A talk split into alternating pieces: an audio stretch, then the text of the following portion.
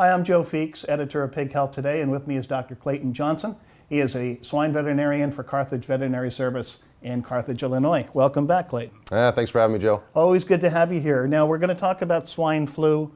Always a very complicated topic, it seems. Yep, yep. And I think the, the preferred nomenclature now is influenza virus A. So I'm trying to adjust to it, but influenza virus A, I think, is what we're calling it from a, from a flu perspective. Okay, we will keep that in mind. But if I stumble and say swine flu, please forgive me. We may have to police each other. Okay, I appreciate that. Now, normally for these uh, flu vaccination programs, uh, the emphasis has been on the pre-farrowing vaccines to benefit the piglets, mm-hmm. obviously. Um, you've been taking a closer look at vaccinating the breeding herd. Uh, which is something that I, I, guess can be somewhat controversial. Yep, it's uh, it's not a practice that's universally adopted in our industry or really even throughout the world. Um, and it's, uh, it's something where we think we're kind of on the, the bleeding edge of, of innov- innovation and practice, if you will. Um, but you've got to be willing to, uh, to try things when it comes to diseases like influenza that are important. So we do think that we're making some progress. We think that it's more than a wild guess on what we should be doing here with the vaccination program. And we think there's some good science that's helping to, uh, to guide us on what decisions to make. And especially as we have better diagnostics coming available to us, better mm-hmm. information, we think there's a way to apply it. So before we get into the details, what prompted this in the first place? Were you seeing problems in the breeding herd that you thought you could fix? Yep. Um, really, two things uh, with influenza. One is our clients expect us to produce a wean pig that is the right weight and is not coughing, and influenza complicates both of those things. Okay.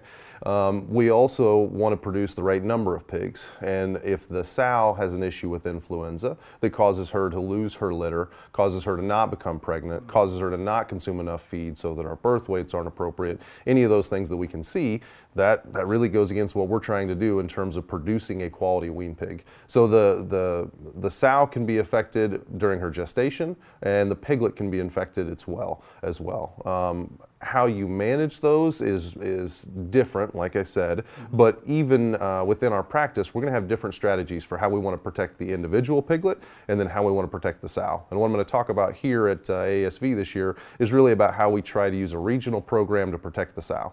Yeah, and that word perked my ears. When you talk about a regional program, it define for me what that means specifically.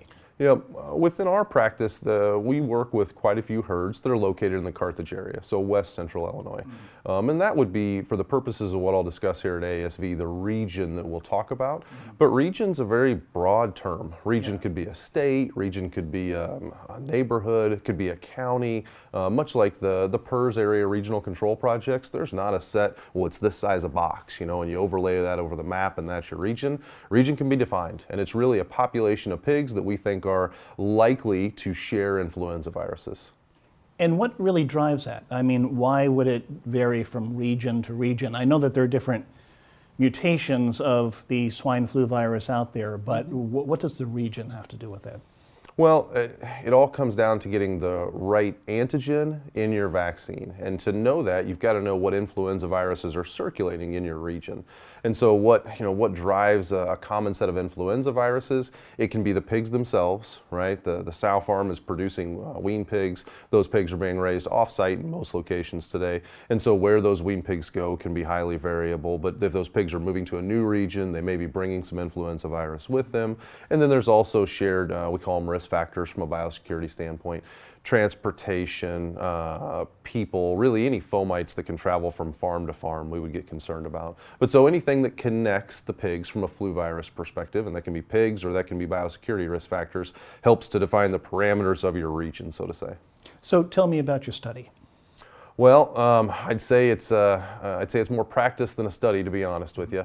Um, I had a good boss who would always remind me, remember veterinarians, they call it practice for a reason, right? Because there are times where we don't have the, we don't have the perfect information to make a decision on how we're gonna manage the health of a certain disease. And no different than how the CDC looks at how can we manage a good vaccine program for people. Well, I think this is gonna be the right thing to do and I reserve the right to get smarter next year. And sometimes we're, we're pretty good and sometimes we're not very good. We have the same challenges in um, veterinary medicine. So with um, influenza in pigs specifically and trying to protect the sow, uh, I'm going to talk about how we go about characterizing the influenza strains that are in our region, right? So, what is the region? How do we find the influenza strains? And then, once we find them, how do we characterize them? How do we get them into some sort of an objective categorization program so I can say, here are the, the viruses or the family of influenza viruses that are circulating within that region?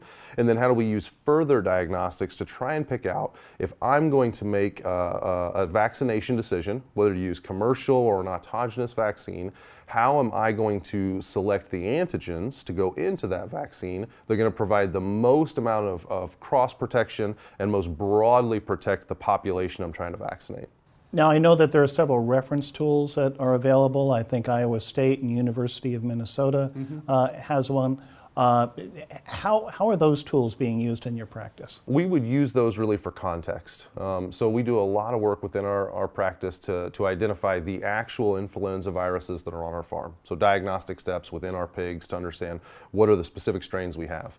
Those um, Minnesota and Iowa State tools and USDA is another one. Um, we can use those for context to say, okay, here's what we think we are seeing. Let's go look at those, um, those other sources of regional information to say, is our population population unique? Or is there something out there that we don't see in our diagnostics today that we should be concerned about because the, uh, the Iowa State website or the, uh, the, the, Minnesota or USDA information suggests that virus is in your area? You may not see it in your pigs today, but it's in your area. And as we know with influenza viruses, if it's in your area, you will likely see it at some point in time. So it's good context for us. It gives us more of a, a, broad perspective outside of just the herds that we manage and the herds that we provide veterinary services for. Walk me through the protocol that you would use. I mean, once you've identified which types, or mm-hmm. would that be the correct word? Correct. Types of flu that you need to, to target uh, in the breeding herd walk me through the, the vaccination protocol. So, what we do today is uh, we do a mass vaccination of the breeding herd, and we do that three times a year. We try to target specific seasons in which we think are the highest risk for influenza. Now, unfortunately, um, we don't see the, the classic influenza seasons like we think of them. Uh, we see influenza's risk throughout the year. But we do target the, the fall, the winter, and the spring as times where we're going to do the mass vaccination, and we're going to apply the mass vaccination across all of our herds at roughly the same time. So all sows, all gilts? Correct. Correct. We'll go through and we will vaccinate everybody on the farm at the same time, trying to raise up the antibody levels all at the same time and prepare for any new influenza virus introductions that could happen. Um, in the meantime, in between those vaccinations, we'll vaccinate new animals that are coming into the herd, so specifically gilts. Um, the gilts will be vaccinated as part of their pre breeding vaccination program, um, but really it's the mass vaccination that we try to target to minimize the impact of any new influenza viruses that come into the herd. Now, you mentioned both commercial and autogenous mm-hmm. vaccines. How do you decide which tool to use? We really use the, the, the sequences um, as, a, as a first step. Um, so when we get a, an influenza virus diagnostic test positive, right, when I ask Iowa State or Minnesota or Kansas State, any of the diagnostic labs we work with, or even our lab at Carthage, does this pig have influenza? And the lab tells me yes, because I get a PCR positive test. I'm going to ask for a sequence to be done. And so from that sequence, I can see the genetic code of the virus. And I can compare that sequence from one strain to another, or one isolate to another, one case to another. And I get a percent homology. And that just tells me how, how much the two viruses mimic each other. And that's going to be the first step that we're going to do. That kind of gets you into the ballpark and lets you look at a dendrogram that I'm sure you've seen or had other folks on the, on the, uh, the article series explain, where we can compare and look at clusters or families. And that gives us kind of a ballpark. And that can help you to fairly quickly say, is this something I've seen before, or is this something that is new and different and I'm probably going to need to be concerned about?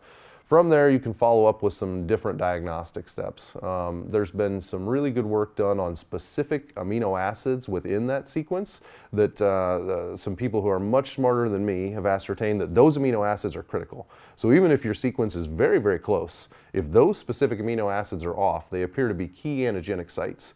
And if those amino acids are off, even if that percent homology is really close, you may not be able to expect cross protection. Um, and then we also would uh, leverage a, a, third diagnostic test uh, called high throughput serum neutralization. And it's really a, uh, an estimate um, in vitro, so not in the pig, but uh, in, in vitro, of potential cross protection from one influenza strain to another. So we'll use all of those to understand are we dealing with something new, i.e., is this something we did not expect to be in our region? or are we dealing with something that's been in our region? And then once we've got uh, a bunch of viruses to look at, we try to use those additional key amino acids and the, the high throughput serum neutralization to pick out the specific strains that will have the most cross protection. What kind of results are you seeing as a result of this? Because it sounds like an awful lot of work. It's it's a good amount of work, but our I mean uh, the the book Good to Great talks about the hedgehog concept, right? And we talk about that at Carthage. That our hedgehog is pretty simple. We want pigs that are the right wean weight, and we want them to not cough. That's really what our customers ask of us. So we spend time working on it. And influenza is one of the biggest complicators with both of those, the wean weight and the cough. So it's worth the time and effort. On the results side, um, I would tell you that we're fairly happy with what we've seen so far. We continue to do it, right? So that, that tells you that we think that we're, we're, we're, it's better than doing nothing, and it's better than some of the alternative strategies we've tried in the past. Um, it's hard to quantify exactly what the, the impact is. What we do is we generally look at when you have a new virus that comes into the herd, we will try and measure some of the production parameters that we're concerned might uh, conflict with our hedgehog, right? So wean weights, pre-weaning mortality, um, conception rates we would look at, uh, abortions, lost pregnancies would be something we would look at, and certainly mortalities, sow mortalities, gilt mortalities, etc. And uh, we feel pretty comfortable that we aren't seeing clinical disasters when it comes to the new influenza viruses coming into our herds. Um, we will also look at those viruses and say, all right, how good was my estimate of what viruses are in our region and do we have something brand new that I didn't predict or something that I should have been prepared for that I wasn't? And so far we haven't seen that. Um, we haven't seen that each year we have to radically change the, the antigens that are in the vaccine. We've seen a little bit of, of change here and there and maybe a new introduction, but we haven't seen a wholesale swap of, well, the, the viruses we fought last year are all gone and they've been replaced by a whole new set of viruses. So we're fairly happy with it you can't talk about flu without talking about genetic diversity, which is really what has spawned all of your work to, mm-hmm. to begin with here. Uh, what, what can we learn from our management of the highly, highly diverse flu virus? How can we apply that to, to uh, other viruses in, in swine?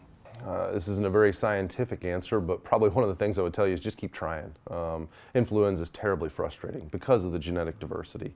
And I think we owe it to, to our clients, which our clients are the pigs. And if the pigs are coughing, if the pigs have mortality issues, they're telling us there's a problem. They're telling us we need to continue to practice, right? We can't accept status quo and we have to keep driving towards a better solution.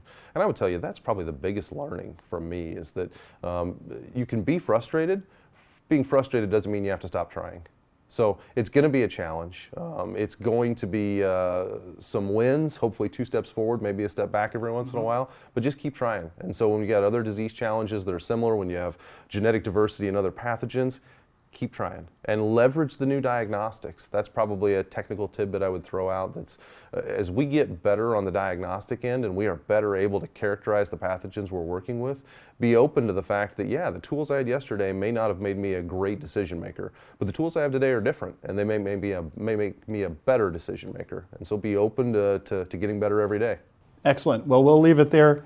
We have been talking to Dr. Clayton Johnson. He is a veterinarian at Carthage Veterinary Service. Clayton, thank you again and best of luck with your program. Thanks, Joe.